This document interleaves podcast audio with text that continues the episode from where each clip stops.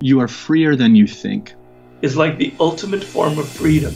You expound upon that freedom to develop on this planet. True freedom comes from within. It's the ability. Thinking to myself, I can help you or I can destroy you. Man, as a two-time felon, I work really hard, and I've been a, I've been a life learner. When things are feeling tough, let yourself be surprised. The world favors risk taking. Welcome, welcome, welcome to the Freedom Pact. Bessel is a psychiatrist, author, researcher, and educator based in Boston, USA. Since the 1970s, Bessel's research has been in the area of post traumatic stress. He is the author of the New York Times bestseller, The Body Keeps the Score. Uh, Bessel is the former co director of the National Child Traumatic Stress Network. He's a professor of psychiatry at Boston University School of Medicine and is president of the Trauma Research Foundation. Bessel, this is such a pleasure. And I want to kick this off by, I guess, inquiring into quite a basic question. I want to know to some extent, do we all have trauma? Most of us have areas that if you go there, we become uptight or we become angry or we become withdrawn without quite knowing what it is. And to some degree, it's really a question of how pervasive it is. If you happen to hit something that touches me at a sensitive spot, hopefully I'm mature enough to ignore your question and move on to something slightly different. If I don't can't, can't control it, I'll become angry and slam down the computer on the floor and call you names. yeah? So it's a question of gradation. Uh, but, but it's a, basically the imprint of a trauma is a sensation that triggers you to have an intense emotion and an intense uh, physical reaction, basically. Interesting. Two some, yeah. So it all takes place in a very deep level of the brain that has to do with survival. Uh, so it's not cognitive. It's not like, oh, you said something that made me think about something that happened to me when I was three years old, and because of that, I became really mad at you. No, it's like you say something, I have an emotion uh, that deep down in my brain, uh, my my brain tells me this guy is about to kill me, uh, even though you aren't. But that's my that's my internal sensation, and I start reacting as if I'm in great danger, even though objectively nothing particularly happened. Huh? So it's your your brain continues to interpret certain sensations as if you're back there instead of here. It's you know affective I mean? instead of cognitive. Uh, so, so, but it's very, it's very deep in the brain. It's not mm. like, oh, let me try to understand this. No, cognition actually. Uh, uh we did the very first brain scans of traumatized people, and what we saw is that when people revisit their trauma, the whole speech part of the brain and the understanding part of the brain goes offline. Huh?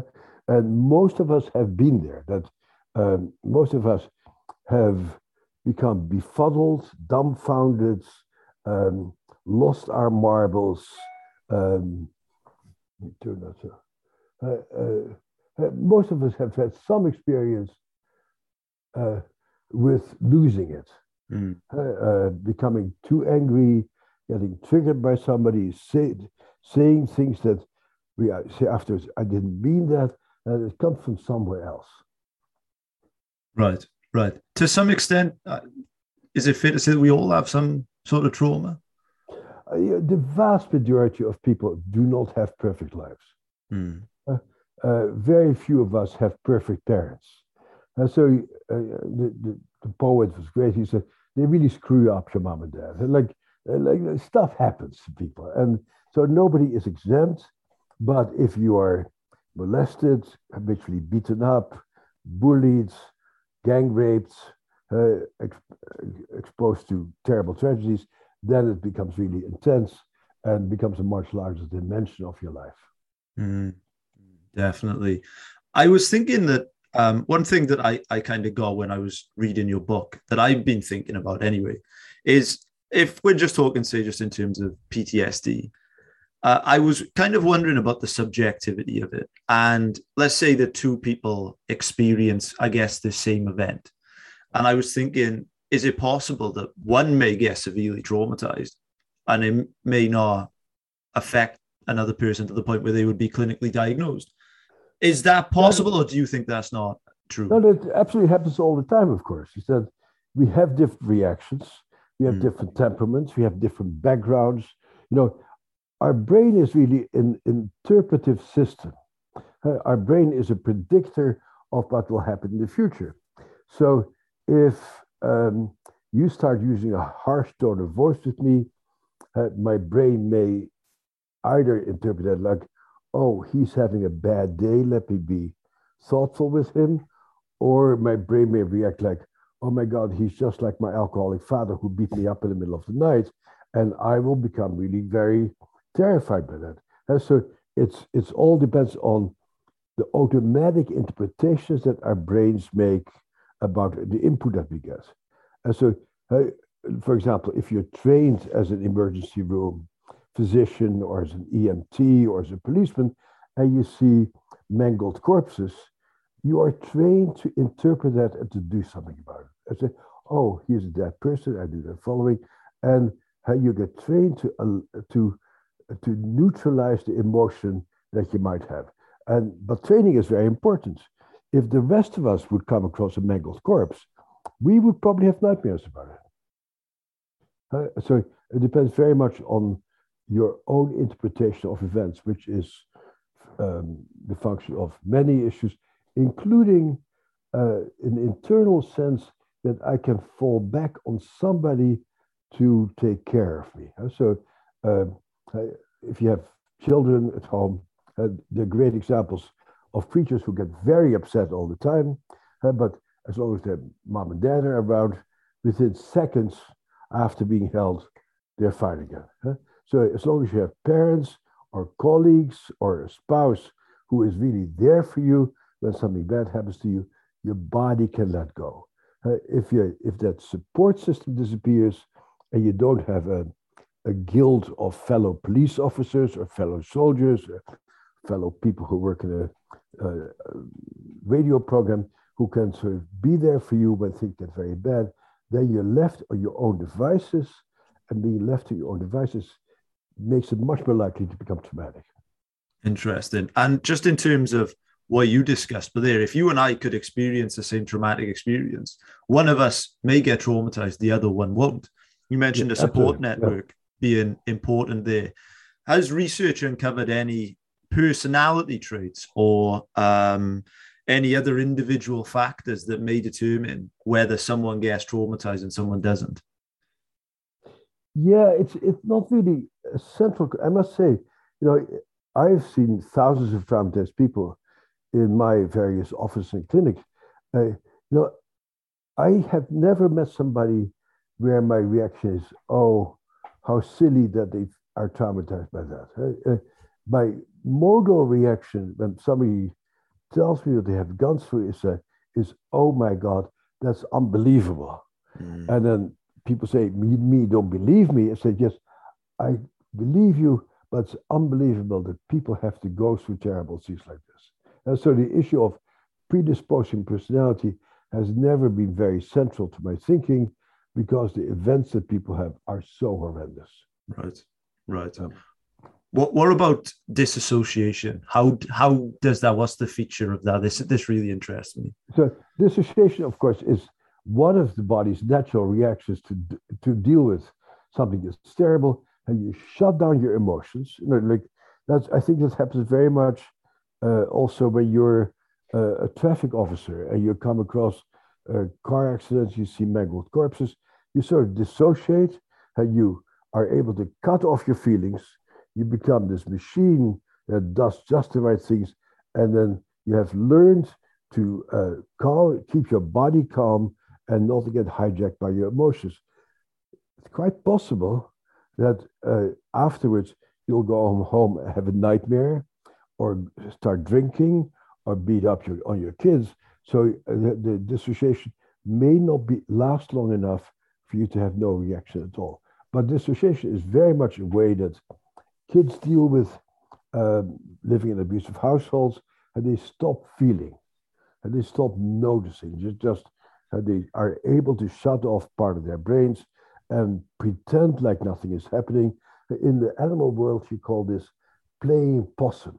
Animals do that also. They just they look like they're dead. And it seems to have been a very good evolutionary um, inheritance that we have that uh, if, if we play dead in the jungle, supposedly, uh, if you're a live animal, that means, ha, you're alive, you're uh, tasty, I'm going to eat you. The moment you're dead, and you look dead, a predator comes by and says, no, that, that dead creature is diseased, they'll pass you by.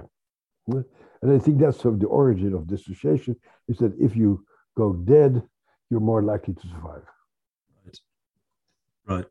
Um, but sometimes, for many people, the dissociation becomes a habitual way of moving through the world, and that means that you're out of it for a good amount of the time. And so you cannot engage in things that give you pleasure, engage in things that, uh, that make your life grow, and you basically get stuck in shutting down. I've spoken to a number of clinical psychologists on the show. I also have a number of friends in that profession. Right. Many of them have told me that through working in things like rape crisis lines, uh, working in highly traumatic situations, that they kind of reached a point where, as a defense mechanism, that they could be sitting opposite someone telling them the most unbelievably harrowing things, and they'd their emotions would kind of, as you said, disassociated. In your career, did that ever happen to you? Well, you know, that's an interesting thing you raised there. Um, I've had that experience many times, not so much recently, uh, until I learned about the mirror neuron system. In that, uh, like you have a very nice energy about you, and so I feel a sense of pleasure talking to you as long as you have a nice energy. And if somebody whispers in your ear, oh, something terrible has happened out there, you start becoming a little distracted, and our interview will go down because I'll miss your energy as a person to talk to. So, a very common experience that I was appalled by initially is I would sit with people who would tell me horrendous stories and I would feel nothing. And I'd go like, what's wrong with you? Are you getting burnt out? Like, like here, this person's telling me this story. And then I realized, no, I'm actually picking up their energy, that they're, they're able to tell the story in a very disembodied way so that you can take over, but I don't have to feel. Right. So some people learn to tell horrendous trauma stories without having any feelings.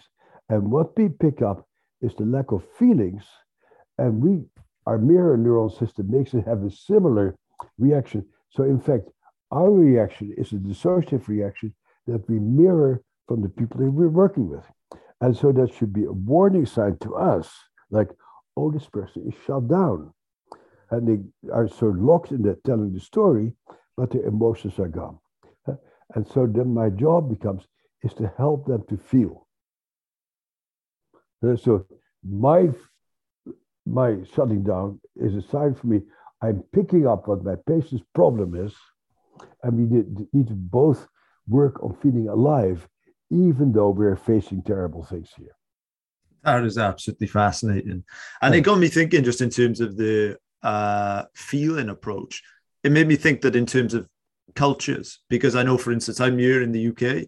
Here we have what I would describe quite a stoic culture. It's a bit taboo to talk about your feelings. Less so. Less so. You guys, yeah. are, you guys are getting a little bit more touchy feely than you used to be. Actually, right? Yeah, we're becoming a bit more flowery. but it was the, the highest aspiration for the Brits was to feel nothing. right. yeah. Right. And, and I just wonder. Um, are there any cultures around the world which are particularly good at dealing with traumatic events? Well, that's a fascinating question. Uh, I've always looked for that, you know, um, and I think a lot of people are like, who does it well? And then you, a lot of people think, oh, the Buddhists have figured it out. They're mellow, uh, they're into compassion, they're into mindfulness. They're, they really have conquered the market. And then you look at what's evolving, and that the three worst massacres in recent histories have taken place in Buddhist countries. And you go, oh, the Buddhists also have not quite taken care of it. Huh? The massacres in Sri Lanka, in Myanmar, and in Cambodia, they were Buddhist cultures. So the Christians certainly never managed. Uh, you know, the Brits never managed, the Dutch never managed, the American Indians didn't. So now it is it's a universal human challenge huh, of how to deal with with terrible things that are part of our of what it's like to be human. Right. Uh, pe- people have always always done terrible things to each other. Uh, we are uh, at once a very generous and a very cruel species. You know. I, I would love to kind of just like circle back, and I would love to know, um, in terms of, I guess we kind of touched on it a little bit, but I'd just love to just get a clarification of how trauma manifests itself physiologically in the body, and then how that differs to how it affects us in the brain. How does it affect us in the body and then in the brain? So basically, uh, what happens when you get traumatized is that the part of your brain that makes you realize it's over gets stuck.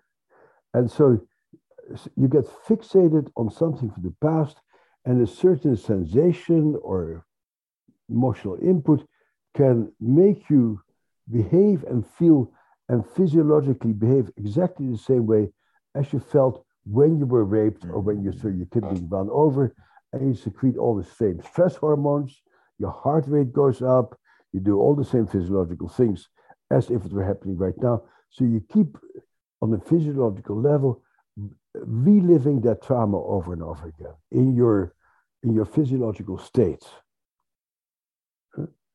And so the, the job of treatment is to help people to move through the experience and to feel on a very elementary level, yes, that's what happened to me. And I was eight years old, or 12 years old, or 30 years old. And today is September 1st, 2021, and it is different. Uh, but to come to that capacity to really know the difference between past and present can be a very difficult process. Right. So what your goal is is to update them to their current reality. Yeah, my goal is to help them to update themselves to their current reality. Right. Like as a as an outside person, I cannot control much of what you feel or what you do, but I can provide conditions where you might come to that realization uh, more easily. Yeah. Does this mean then that at the core of, I guess, trauma in the brain is the information processing system? Is that the problem? Oh, absolutely. It's, it's about information processing. Yeah. It's about, uh, so the issue with trauma, people think the trauma is that event that happened a long time ago. Mm. But that event, terrible as it was, it's over. Huh? And you really should say, if if we were all perfectly healthy, you'd say, "Oh my God, that was terrible. My kid got run over by a drunk driver." But no, it's a long time ago, and I can love other children, and I can go on with my life. It's a thing of the past. But when you're traumatized, it's not a thing of the past. It's happening to you right now. And so the brain changes so that the past is experienced as the present. And this is not uh, this is not the rational part of the brain, uh, because on some level, even when you're very traumatized, you know that you're not going to hurt me, uh, but I feel like you're going to hurt me, and do the same thing to me as that other person did, and those feelings override my rationality, and I'll behave towards you as if you are a horrible person who's going to hurt me. And you're going to go like, what the hell is this guy doing? so it creates a lot of a uh, lot of turmoil in your environment. People become scared of you. Yeah.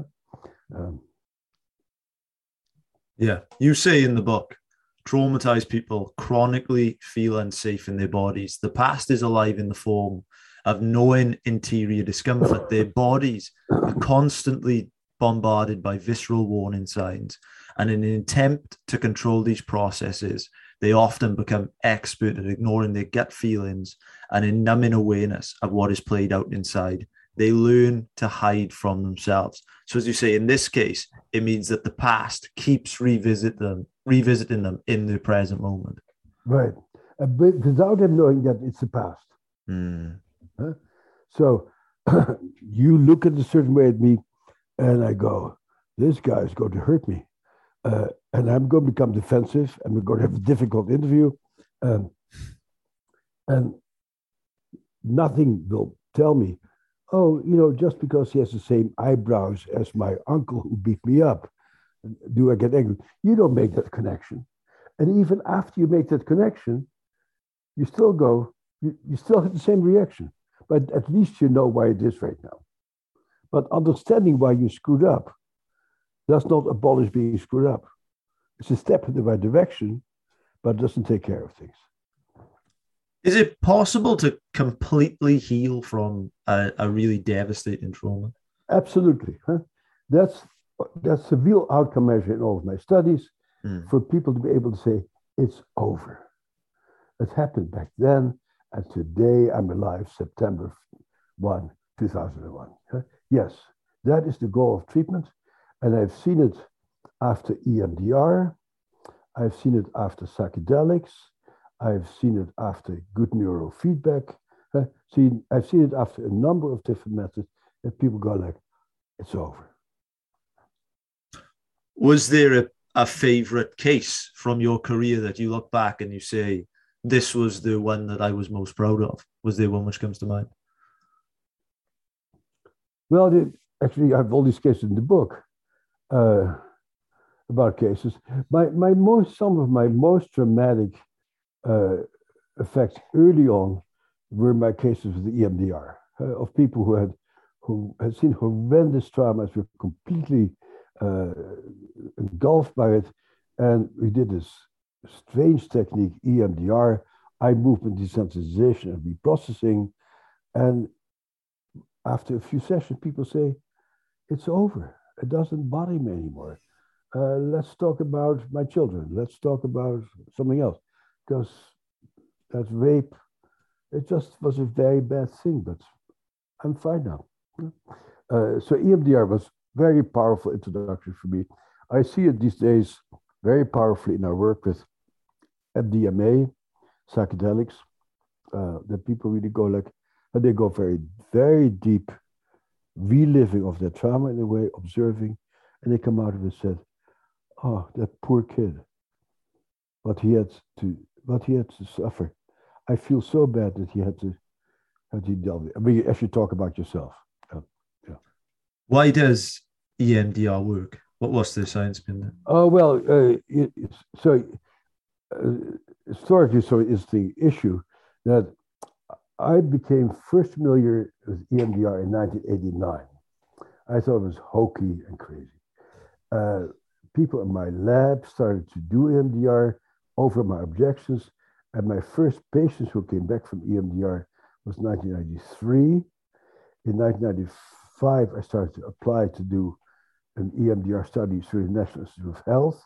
It took me till about took me about eight years to get the funding. Uh, we showed that EMDR is spectacularly effective. Then I went back to get brain scans to look at the mechanism. All those grants were rejected. And then we started to steal money from other grants, put money aside from other things. And finally, in 2015, we had put enough money together to do the study. And so it took 30 years. And then we did a study that showed that EMDR changed the brain circuits where the connection between your observing self and your body self and your sense of time gets rearranged so your brain is capable of viewing an experience in a different light because the circuits have changed. Does something like uh, electroconvulsion therapy, ECT, does that have the same impact? No, No? No? no, that's sort of the opposite. That's sort of The complete you know, opposite. uh, it's just throwing a bomb into the brain Right. saying good luck to you. Uh, No, no. it's actually a horrifying question to me. It's almost triggering, I would say. triggering. You're, you're not a fan. You're not a fan. Yeah.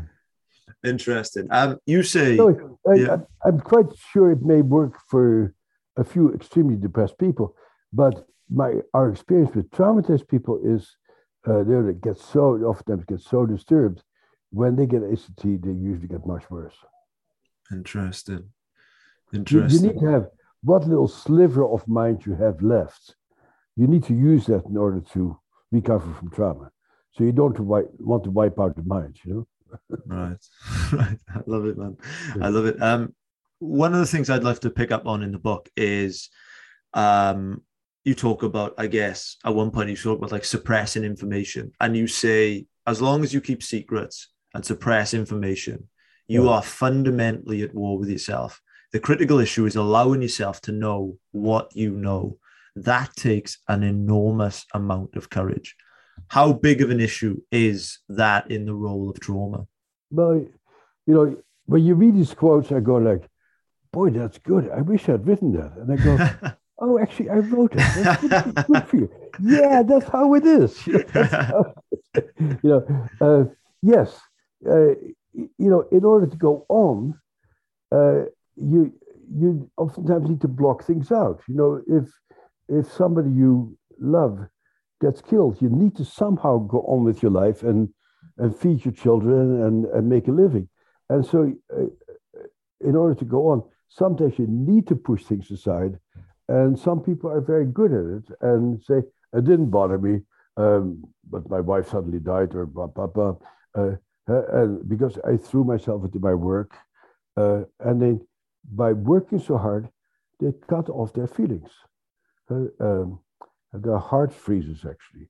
And that's all. So you work so hard in order to not to feel, and not to feel how tr- troubled you are with other people, how hard it is you feel for you to feel affection for people, because the feeling of affection now has been associated with horrendous trauma and loss.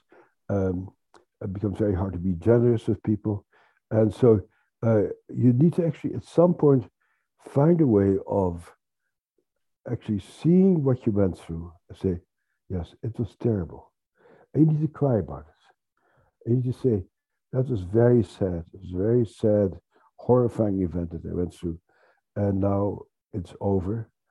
And I feel the self compassion piece there is very, very important to really, really to feel what you went through and not to blame yourself. And there is a tendency, particularly trauma that happens in your family, to say, oh, this happened to me because I was a bad kid. That's what you're being taught. When you have a violent alcoholic parent, they beat you up, they say terrible things about you, and you go like, if I were a nice child, my parents wouldn't beat me up. If I were just a nice child, nobody would do this to me. And so this means I'm a fundamentally bad person. That is something that tends to stay with people for the rest of their lives. uh. some of us have grandmothers. Uh, has always been violent and done terrible things to people. And some of us grandmothers who, when they're 90 years old, are depressed and negative and difficult, and they still carry that feeling of, I'm a fundamentally bad person inside of themselves. uh, despite the fact they may have 37 grandchildren, all of who love her, uh, that doesn't seem to heal it. uh. and it looks like you really need to go back to see what you went through back then as a kid and to really see what it was like for that kid to be beaten up and to realize some older state of consciousness, like it wasn't her fault. She was a cute kid. She didn't do anything wrong. But that process of meeting yourself and and having compassion for yourself is an arduous process. Mm.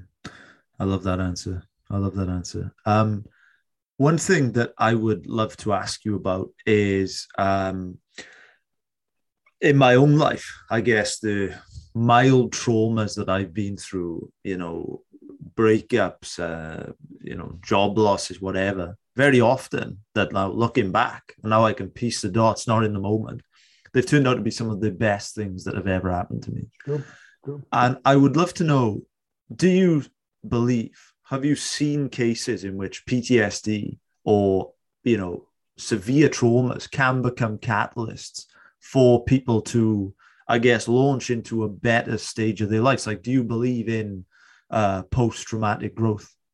Oh, oh, absolutely. There's people who who are able to really go through a spiritual transformation.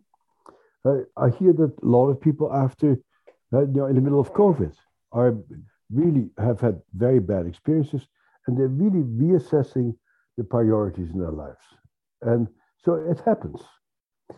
It doesn't happen as often as we wish it would happen. Uh, so I actually I was just asked to be on a panel for the American Psychological Association about trauma, and they wanted to talk about post-traumatic growth only. And I thought, well, you know, yeah, don't forget, trauma is about horror that really is has a very profound, terrible impact on you. I said, now let's just talk about post-traumatic growth. I said, no, we cannot just talk about post-traumatic growth. You really have to talk about trauma is a horrendous event. And we need to start there. And we need to help people to deal with the horror of whatever happens, and that indeed some people are able to use that information and create new and better world. Sometimes I like to say that all good things in humanity has been have been produced by traumatized people uh, who find new ways. But maybe some of many of the bad things in the world also have happened by traumatized people who keep repeating their trauma.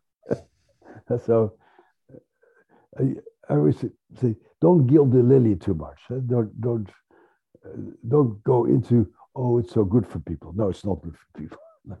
right. Yeah, I I definitely agree. Um, I would love to kind of pick up because in the book I love that you were kind of talking about like um connections, and you said being able to feel safe with other people is probably the single most important aspect of mental health. Uh, safe connections are fundamental to meaningful and satisfying lives how do we build safe connections with others? Well, one of us needs to be wise. it must be you, it's not me. uh, one of us needs to know ourselves. One of us needs to uh, be able to have done the work, uh, to have learned to regulate ourselves and to learn to recognize this. And one of us at least needs to have the compassion to understand what leads people to do uh, crazy, hurtful things. And they go, Oh, I'm sorry you're doing crazy, hurtful things. Uh, and I'm sure you would really like to lead a life doing crazy, hurtful things. So uh, let's see how we can help you to make, uh, to be less impulsive and to really take better care of yourself. Um, but how do you feel safe with people? By meeting acceptance, by meeting love, by meeting, meeting um, clarity also. I think clarity is very important. Like, this is what we're going to do. This is what the rules are. Uh, how long it will last. No, you cannot call me at three o'clock in the morning and oh, you can't sleep. That was my plan. Uh, uh, uh, I prefer if you would not come to my office after cutting yourself and bleeding all over my rug. In fact, I'll need to charge you for the cleaning fee if you bleed on my floor. uh, but but you, we need to be met with also great curiosity by the people you have a relationship with and say, I noticed that that's very hard for you. What happened to you? Uh, and so, so it's really about mindfulness and compassion and, uh, a real, real openness to understand each other. Yeah. Right, right. So bright lines of boundaries, I guess, are really, really important. Boundaries are important, but within the boundaries, great generosity and openness. Yeah. I I agree wholeheartedly. Um, I would love to kind of just pick up on uh, what you talk about in the book because it seems to me like uh, from reading your work that it's very difficult, and I may have the wrong impression here, but it seems to me like from reading your work that it's very difficult to logically think of think ourselves out of a very traumatic situation. Uh, it seems to me like you're an advocate that talk therapies can be a useful tool, but probably they're not going to completely heal someone of their trauma. Is that is that the right impression? Yeah, that that's correct. That that trauma doesn't lodge in the rational part of your brain. Mm. Uh, you don't get traumatized because you're stupid, and so for you to explain to me why I feel this way might serve be helpful to help me understand why I have all these weird reactions. Won't make them go away. Um, and it also be, make me feel very offended, offended again because, like, I know I'm crazy. What are you going to do? How can you help me to not feel crazy? And uh, so, uh, but I, I'm impressed with how many psychologists still think that it's part of the rational part of your brain, but that's not where it is. It's like, you know, I just had spent a good amount of summer hanging out with my grandkids, uh, three and five years old. You know, uh, if a three-year-old wakes up in the middle of the night screaming, you don't explain to them what's going on. You hold them and you rock them and you sing songs to them. Huh? You don't say, hey, uh, don't wake up at three o'clock in the morning. I have to go get to work, to work in the morning. And if you wake me up, I'm going to be get grouchy and then I'll go to work and I get fired from my job because you wake me up at three o'clock in the morning. And your three-year-old goes like, "Oh, that's that's good to know. Now I won't scream up, uh, scream anymore at three o'clock in the morning." No, that's not how it works. You know, like uh, you need to calm that system down, huh? and and that's not a rational process. But talking is important in that if you feel like you're being met by people and people hear what you're saying, and if you can find a language for yourself and the language for your experience and identify what happens in your body, you start having a sense of ownership over that creature that you are. And so language is important. It's not enough. You need to actually work with the physiology and you need to have experiences, visceral experiences that directly contradict terror and helplessness. And that's, I've been a very great advocate of that actually. Like if you have been raped, doing martial arts might be very helpful. So your body feels like, I can defend myself. I, I can stand up for myself and I'm not completely helpless. Uh, to have an experience of uh, of a very loving experience, sometimes on on psychedelics, let's say, give you feeling, oh, I see the world in a more generous and warm place, deep down in my in my bones now. Huh? Uh, or if you join a, a tango dancing class and you learn how to be in sync with another person, you go like, wow, that's what it feels like when people move together in a synchronous way. That is so enjoyable. Huh? So you need to have experiences that actually heal that disconnection that comes with trauma. I've said on the show for quite a long time that I personally find it incredibly difficult to control my mind with my mind. But That's right. walk, we're walking in nature, going to the gym, uh, deep breath with cold showers. I find those things so much more effective. So I would love to ask you, what would be some other uh, ways that we can move our body, I guess maybe even body awareness approaches or other exercises that we could do physically that could be useful in treating trauma? So the only thing that I've studied, like scientifically, is yoga. And uh, our results with yoga were surprisingly extremely good. Yoga had a better effect than any medication we have ever studied. Uh, wow. Before psychedelics, because psychedelics turned out to be very good. Uh, so I think any exercise where you where you move together with other people, I think choral singing.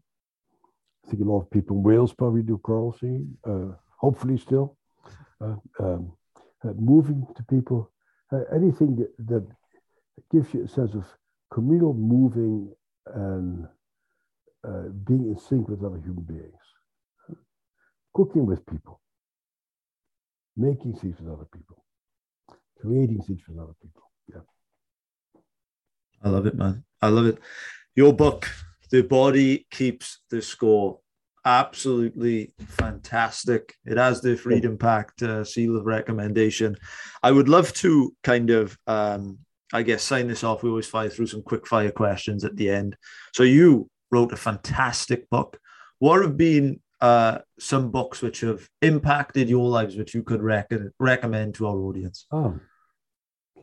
Um, I think anything written by Eve Ensler, uh, who calls herself V these days, uh, in the body of the world, the vagina monologues, uh, the apology, beautiful literature about surviving trauma and how to deal with it.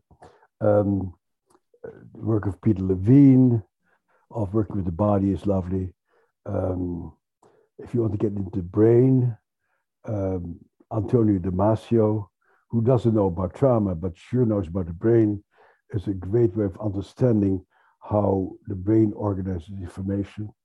Um, if you want to get really bold, read Jaak Panksepp, J A A K P A N K S E P P, uh, affective neuroscience, um, war trauma, uh, Karl Marlantes, what it's like to go to war, the Booker Man Booker Prize winner a few years, few years ago, an Australian by the name of Richard Flanagan, The Narrow Road to the North. Um, I mean, there's so much. I mean, there's a very rich English literature of the First World War, uh, very much worth reading. Goodbye to all that, and um, anything by Toni Morrison. uh, the, the world is, is filled with it.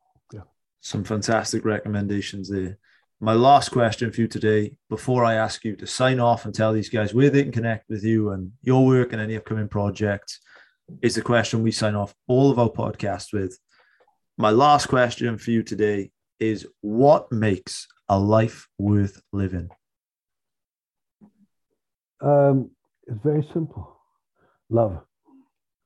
You know, loving connection with people. That's life all about, you know. Um, and that's what we need to be here for is to have love and connection with people. Yeah. i love it man. I love it. Uh, tell these guys about your work and any way you'd like to signpost them anything you've got upcoming please t- tell tell these guys where they can connect with you and whatnot.